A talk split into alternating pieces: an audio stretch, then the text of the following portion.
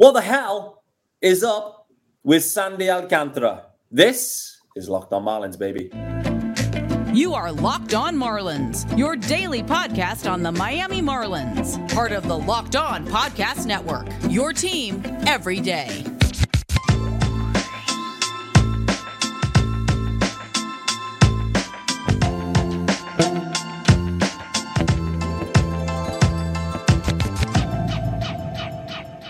Greetings from England. Welcome to Locked On Marlins. This, of course, it is your daily Marlins podcast. I'm your host, Peter Pratt.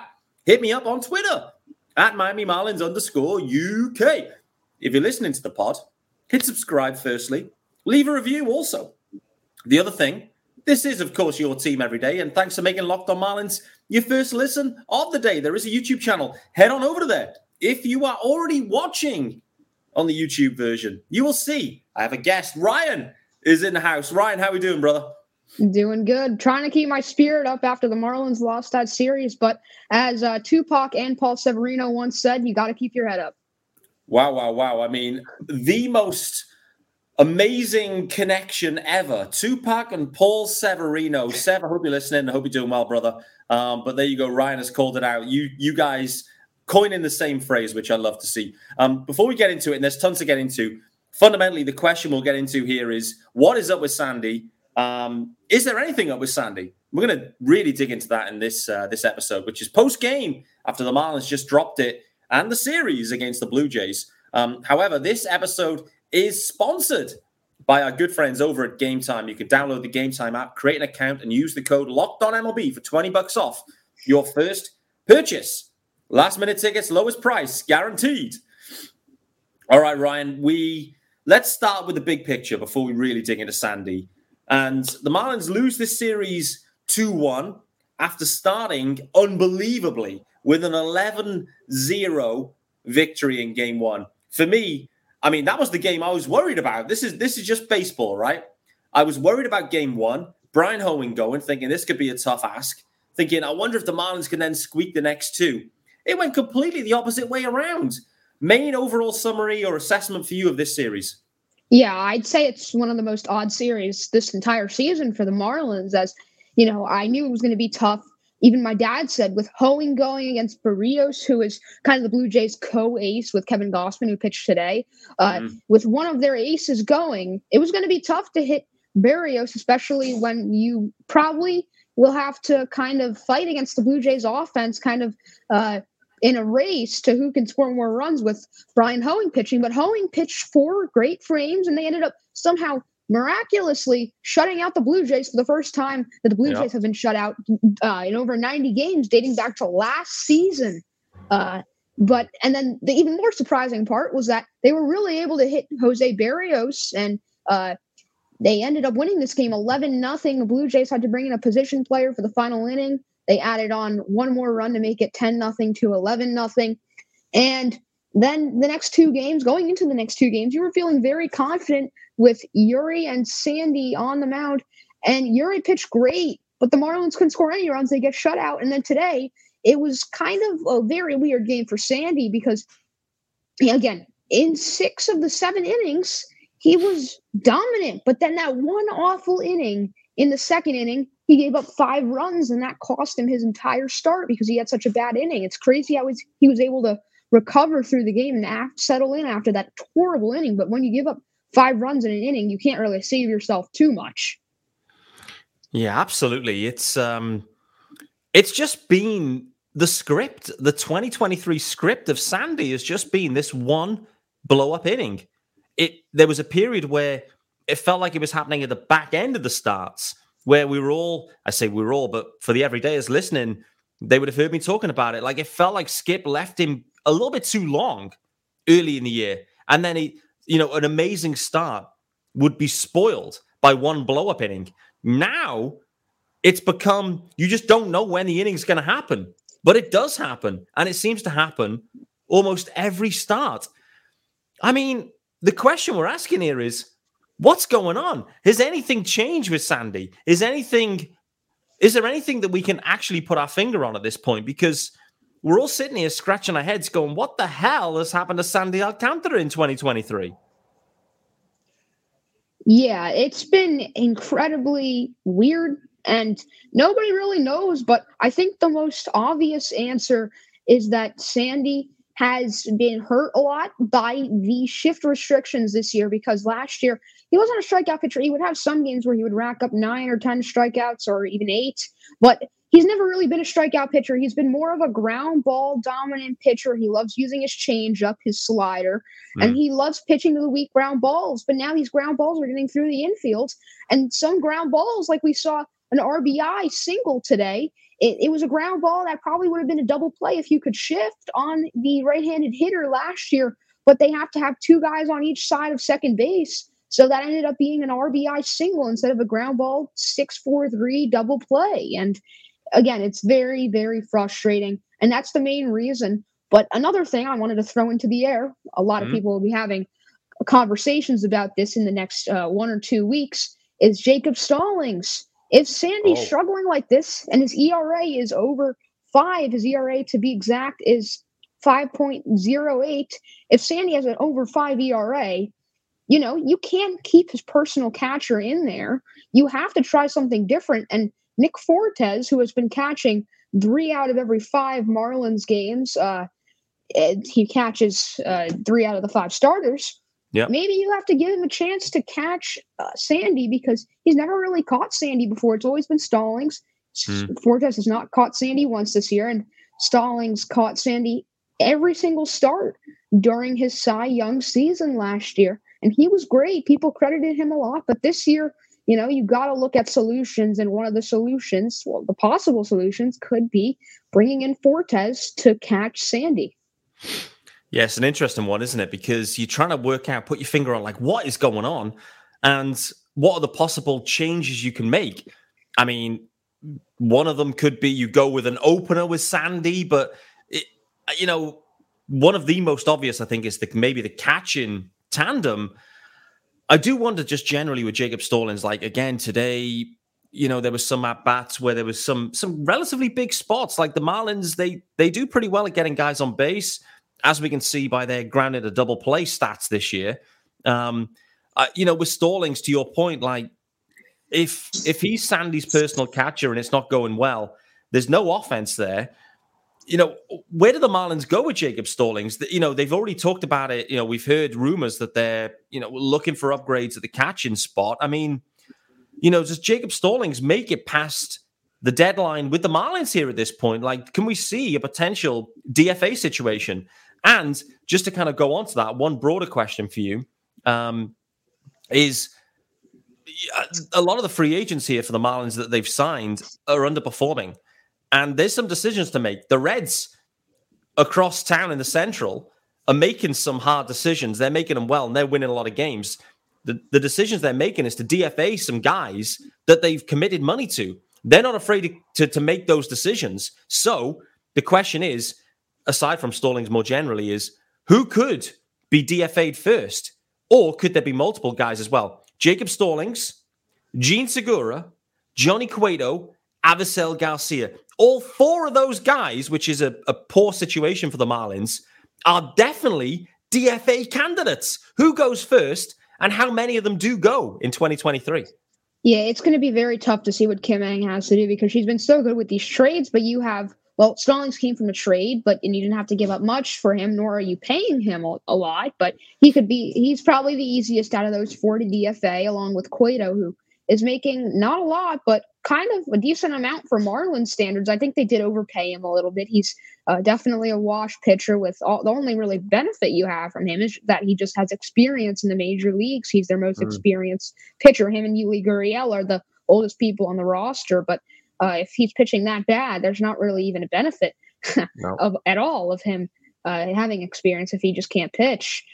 And uh, to go to Stallings, I mean, I think it's a hundred percent chance that you're going to have to DFA him or trade him. It'll be hard to trade him though, so I wouldn't really count on it because there's no team that really gets any value from Stallings. You know, his defense was where his main value came from when we traded for him. I believe we traded yeah. Cameron Misner and another prospect uh, to the Pirates to get Stallings. He was a gold glover in 2021. His defense did not look bad at all in 2022 with no passed balls at all. He was very consistent and working well with Sandy. This year, uh, he's had some passed balls. He can't throw out a runner.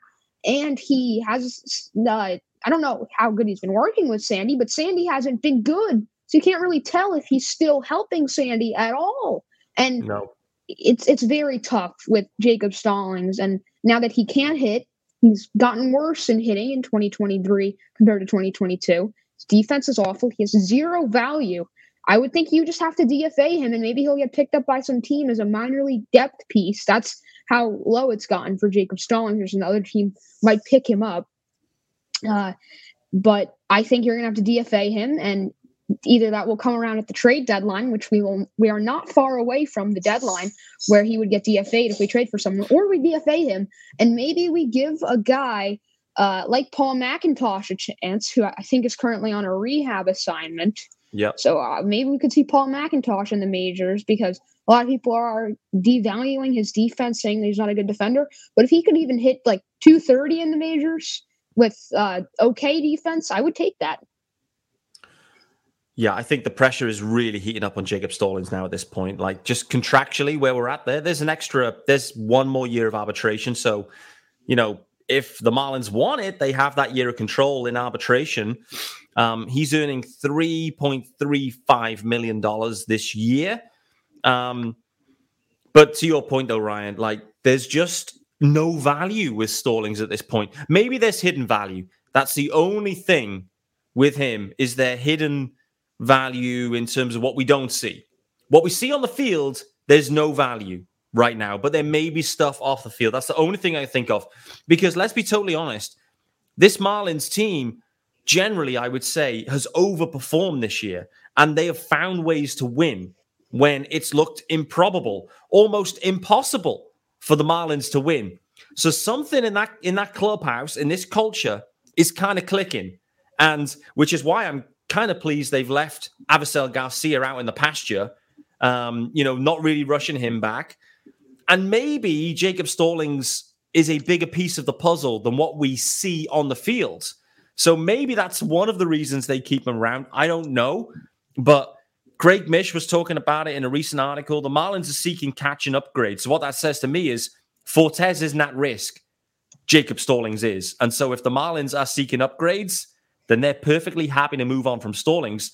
They have really and haven't had any internal options because either they've been hurt or there are no other options. But to your point, maybe Paul McIntosh, after a bit of a rehab here, maybe they just flip the script here and get McIntosh up there and, and just see what he's got because right now you can't do any worse than Jacob Stallings, which is pretty wild considering the trade they made, uh, like you said, in that 2021 offseason. Um, let's talk about our good friends over at Game Time. Get the first ad rolling.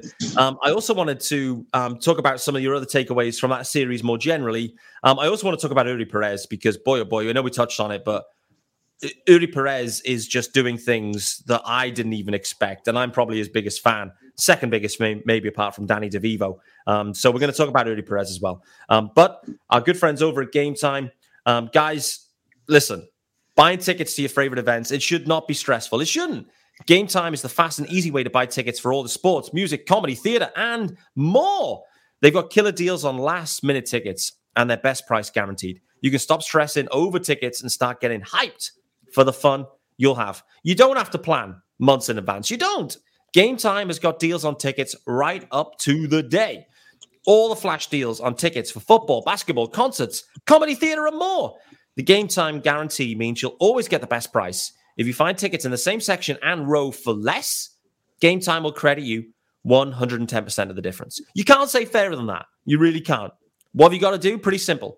Download the Game Time app, create an account, and use the code Locked On MLB. That is all in caps, all one word. Locked On MLB. Twenty bucks off your first purchase. Terms apply. Again, create an account and redeem the code Locked On MLB for twenty bucks off. Download Game Time today. Last minute tickets, lowest price guaranteed. Glorious. All right, Ryan. Any other major takeaways from this series, mate? Because, like you said, it was a funky one. Um, I must say, my general assessment of the Blue Jays, having seen them for three games, is they burgled this series. They didn't look that impressive. I'm concerned about their ability to make the postseason in 2023. I didn't think they looked great offensively, in particular. I don't think they looked great, which is surprising because you mentioned coming into the uh, the series, they haven't been shut out once for over 90 games. But I must say, something didn't kind of look right with the Blue Jays. But apart from that, uh, I mean, maybe that was your takeaway. But is there anything else you can put your finger on here with this series? Any standouts? I mean, Luis Arraez continues to do his thing, but um, what else were you seeing? Well, I think uh, my biggest standout from this series was probably Joey Wendle, who was actually able to get some hits. I believe he had a two hit game today. I'll just double check that real quick. Joey Wendle, mm. he no, he had one hit, but yeah, he, he had a one hit game today. And Joey Wendle is someone that I just wanted to quickly talk about because he is able to get uh, some good hits, and he's actually hitting over 250 and 252 right now. And after an awful start to the season and a very small sample size, Marlins fans were quick to jump to DFA Wendle, bring yep. someone else up. Xavier Edwards is better. Uh, Jacob Amaya, Jordan Groshans, we'd rather see them get a chance in the majors. But Wendle, who also had a hit yesterday as well, he came into the game as a pinch hitter. So he had a hit today and a hit yesterday. But Wendle, he's been really serviceable for the Marlins. I wouldn't say great, but I'd say above average. And he's been able to provide some defensive value. He's really been above average as a defender and above average yeah. at the plate, too, able to get uh, some good singles. He got he also had one hit in yesterday's game. So he had, I mean, on Monday's game. Sorry. So he had one hit in all three of the games. He's very consistent. I feel like he's able to provide you almost one hit every game. And I honestly like Joey Wendle. I don't see him going anywhere at the deadline. And I like him as our starting shortstop with also Amaya and Berti getting some reps over there at the middle infield as well. So Wendle's not getting an overwhelming amount of playing time, but he's kind of sharing and leading the group of Berti, Amaya, and Wendle and Hampson as well, playing some second base and shortstop. Yeah, great shout on Wendle. Like he's he's really since he came back from the IL, he's really put, putting it together, to be honest with you. Yeah. And, you know, we look kind of OPS wise right now. Wendle 687 OPS. It's not amazing by any stretch, but he was he was putrid to start the year. It was so bad. So he's really trending. You've only got to look at Garrett Cooper there, one spot above him in the lineup today. Coop has got a 654 OPS. Wendle's out OPS in Garrett Cooper. Sean Barrett listening in. Sean, I'm sorry, brother. Numbers are the numbers. Wendle is out OPS and Garrett Cooper, which I didn't think would be possible this year. To your point, though, Ryan, like there was a lot of people on that bandwagon. Let's get Wendle out of here. You know, it's an expiring deal anyway. Let's just get out of him, move on, get one of the young AAA studs up. But no, the Marlins have stuck with him. He's delivered the defensive value, and the stick is starting to come around. Let me also just ask you about Jonathan Davis, mate. A multi hit day today for Jonathan Davis. He hasn't had one of those since cause, granted. But I must say, Jonathan Davis, for me, he he's just become a bit of a locked on Marlins favorite, to be honest with you. He's been a host favorite. I've just I've really enjoyed watching him. I've really enjoyed the defense and the stability he's provided in center field. And I know Jazz is coming back soon, but for me, Jonathan Davis has absolutely earned a roster spot here. I think he's going to be on the roster the rest of the year. Um, what's been your take of Jonathan Davis? Uh, well, I think Davis has been very solid. It's in question if he'll be on the roster the entire year, and that depends on what the future is for Avisail Garcia and if oh, De La Cruz and Sanchez are able to avoid some IL stints, and of course Jazz, uh, how much he's going to be able to play on the active roster. He is on rehab right now, and I would expect Jazz to come back and join the Marlins after the Pirates series coming up when we start a road trip, another long road trip coming up for the Marlins, and Jazz expected to rejoin us. That'll be fun. But Davis, he's provided a ton of value. And it almost feels like, even though it looks bad that he hasn't had a multi hit game uh, besides today since Coors Field, he's been consistent, like Joey Wendle, getting one hit per game. He doesn't have a ton of 0 for 4. He does have some, but he doesn't have a ton of 0 for 4 or 0 for 3 yep. or 0 for 5 games. He's just consistently able to get one hit per game, usually a single. Again, not a great hitter, but not an absolutely garbage hitter. He's kind of been a mediocre hitter, I would say, but when he's va- uh, providing some speed and he's also providing some really good defense out there in center field as our only true center fielder on the roster, Jonathan Davis gives us some value. He's currently hitting 258. I think it's that from baseball reference. I think that's a little outdated because reference doesn't update till midnight tonight on the East Coast. Yep. But I think he's hitting, I think now. Oh, it, yeah, it went up a lot after this game. But yeah, Davis, again, he's been able to provide some value. The OPS plus, it's a little below average at 91. But when you're able to provide speed and defense, it makes him just a average player. And with his value on the Marlins, for the Marlins, I think being on the Marlins for him makes him an above average player with that center field and good speed.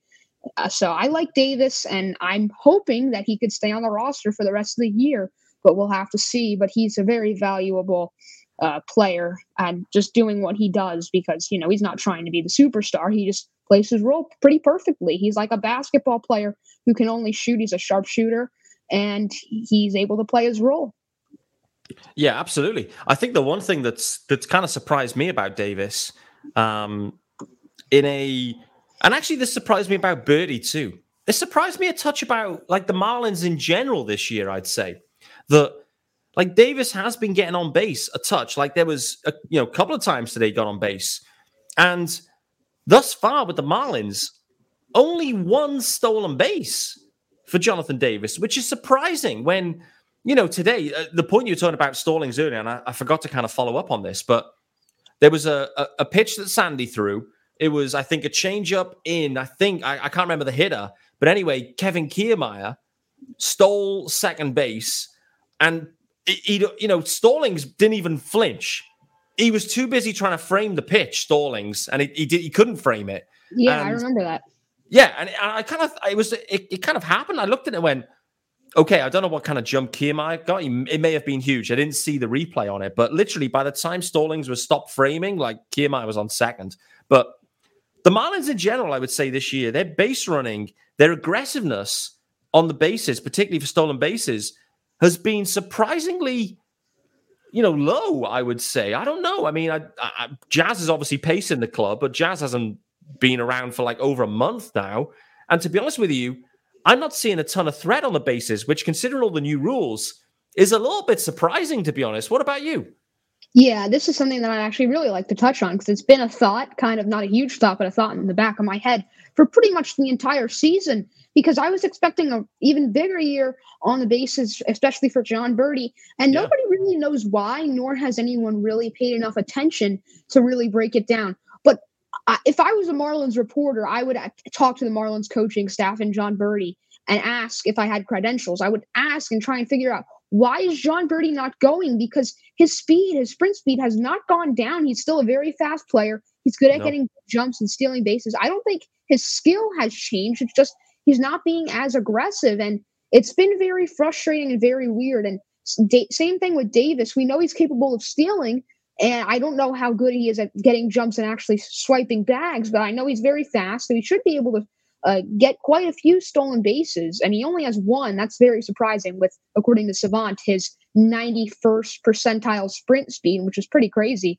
I, again, I don't know what's going on, and I really want to figure out why the Marlins aren't being aggressive on the base path because when Jazz was healthy, I know mm. you said we haven't seen him in over a month, but when he was healthy, he was being pretty aggressive.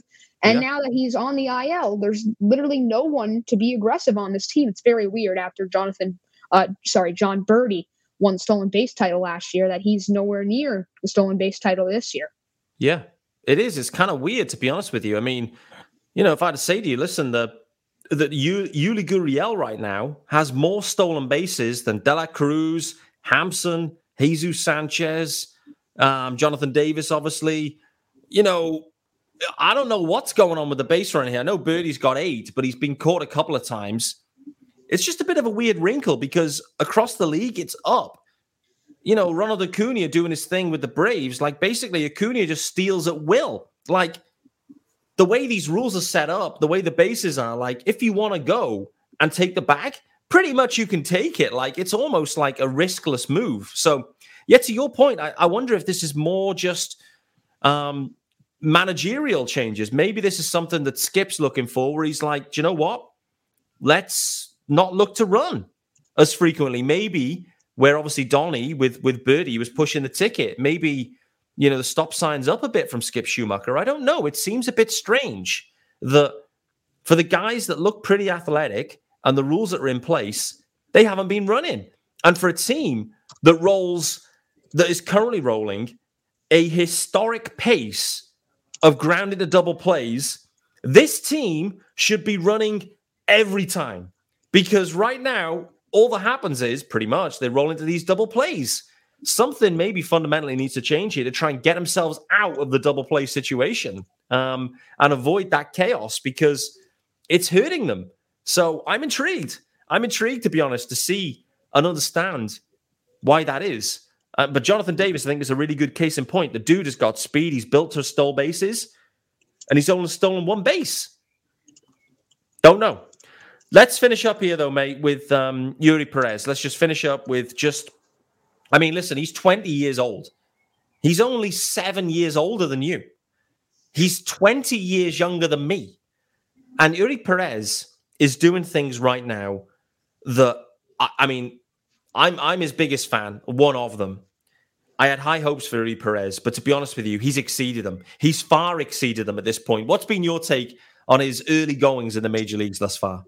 Yeah, I mean, first of all, it's crazy that Eury Perez is only seven years older than me, and I'm pretty young. I'm probably one of the youngest Marlins fans out there, besides Hayes Mish. But I expected great. I expected great things for Eury Perez, but I did not expect this. I think a realistic expectation would be maybe a, Uh, a ERA around 3.50. Again, that's what happens with young rookies, and I did not expect him to be pitching this deep into games. I expected consistently him to be going five, but now he's shown during his last two outings that he's able to go six because his pitch count has been very manageable. And if he wasn't under this pitch limit, I'm sure if he was maybe a little bit older, like 22 or 23, and he was pitching exactly like this, with this type of pitch count per inning, he would be able to go seven or eight. And that intrigues me for the future because when Eury is not on such a pitch limit, when the Marlins aren't being as cautious with him when he gets older, I'm excited to see Eury because he has potential to go and pitch some complete game shutouts in the future, next season and the season after. So again, the sky is the limit for Eury, like it says on the rundown. I am super, super excited about what Eury Perez can do and a 1.58 ERA, I think it is for Eury. It's just been phenomenal, and it's exceeded everyone's high hopes. And now it just makes you wonder all the time if Eury can pitch like this in his age 20 rookie season, what can he do in uh, in next season and the season after? How good can he possibly be? I'm saying he's a future Cy Young Award winner if he keeps this up, but time is going to have to tell. And you know, the only fear would be that he he gets some injuries, that would be the only thing that can stop him. That's how good this guy is. But really uh, the Marlins have done a decent job at keeping their pitchers healthy. With of course Sandy and uh, Sandy has stayed healthy uh, during the past two or three seasons, and Luzardo stayed healthy this year. So we hope they can keep this up, and that Eury doesn't get an injury in the future because that's the only thing that can really stop him. He's so good. It really is. Really is. It literally is the only thing. And, and right now, he's only going to get better. And let me tell you, this is the baseline, right? Six innings against the Blue Jays. The one of the elite offenses by all accounts in the American League, right? Six innings, three hits, nine Ks, no runs, no earned runs, obviously. And he did all that in 80 pitches, taking his ERA for the year down to 154. At 20 years of age, Eury Perez the sky is the limit with this dude. And with that being said, I mean, I think maybe even before he made his debut, if not soon after that, Craig Mish put it out there saying there should be some conversation about an extension for Eury Perez right now, already, because we know what he is. And Ryan, you've called it. He is a future Cy Young winner or contender a regular contender. It's, it's, it's only health that can ever hold him back, and that's just part of being a pitcher in Major League Baseball. But the Marlins have another great one here. They really do. And I mean, he's got his next start queued up here against the Pirates. The Marlins have a four game series against the Pirates. Let's just finish there real briefly before we get out of here. Four game series against the Pirates. They've lost nine in a row. They they started the year en fuego and they've kind of like come back to earth a touch. The Marlins lost a funky one against the Blue Jays here, but four games against the Pirates. Eury Perez is the bookend of that, I think, on the Sunday game. Um, you know, three three out of four, I think, here for the Marlins would be the perfect, perfect antidote before they head on that road trip, right? Yeah, it would be. I'm really hoping for three out of four uh, in this series against the Pirates. I just said that before we started this show when I was talking with you uh, right when I came on that I'm hoping for at least three out of four. Sweep would be a big bonus as the Pirates, they haven't been god awful this season.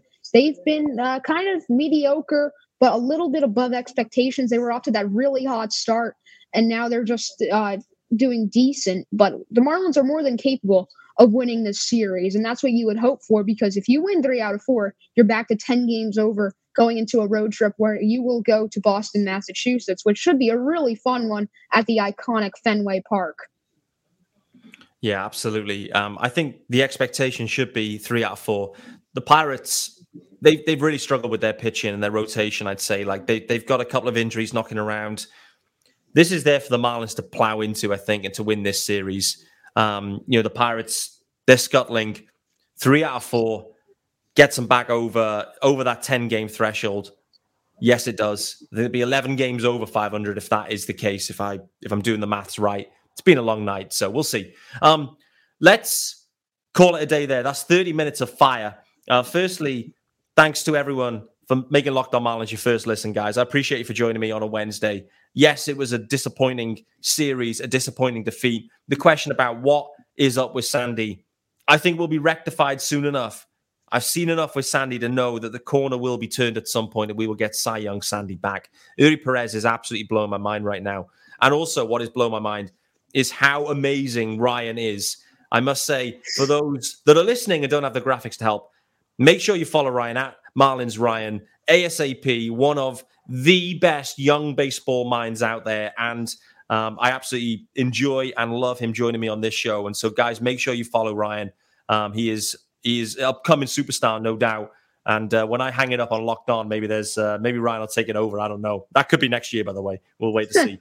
um, guys, of course, it's a daily pod, so you know the drill. Thursday, back in the seat, and Sean Barrett, the UK GOAT, will be with me tomorrow and there'll be Pirates talk, and also there will be London series talk. I know it's not Marlins related, but it's big news here in the UK. So me and Sean Barrett, the UK, go digging into that Cubs Cardinals series as well. And we'll see you then, guys.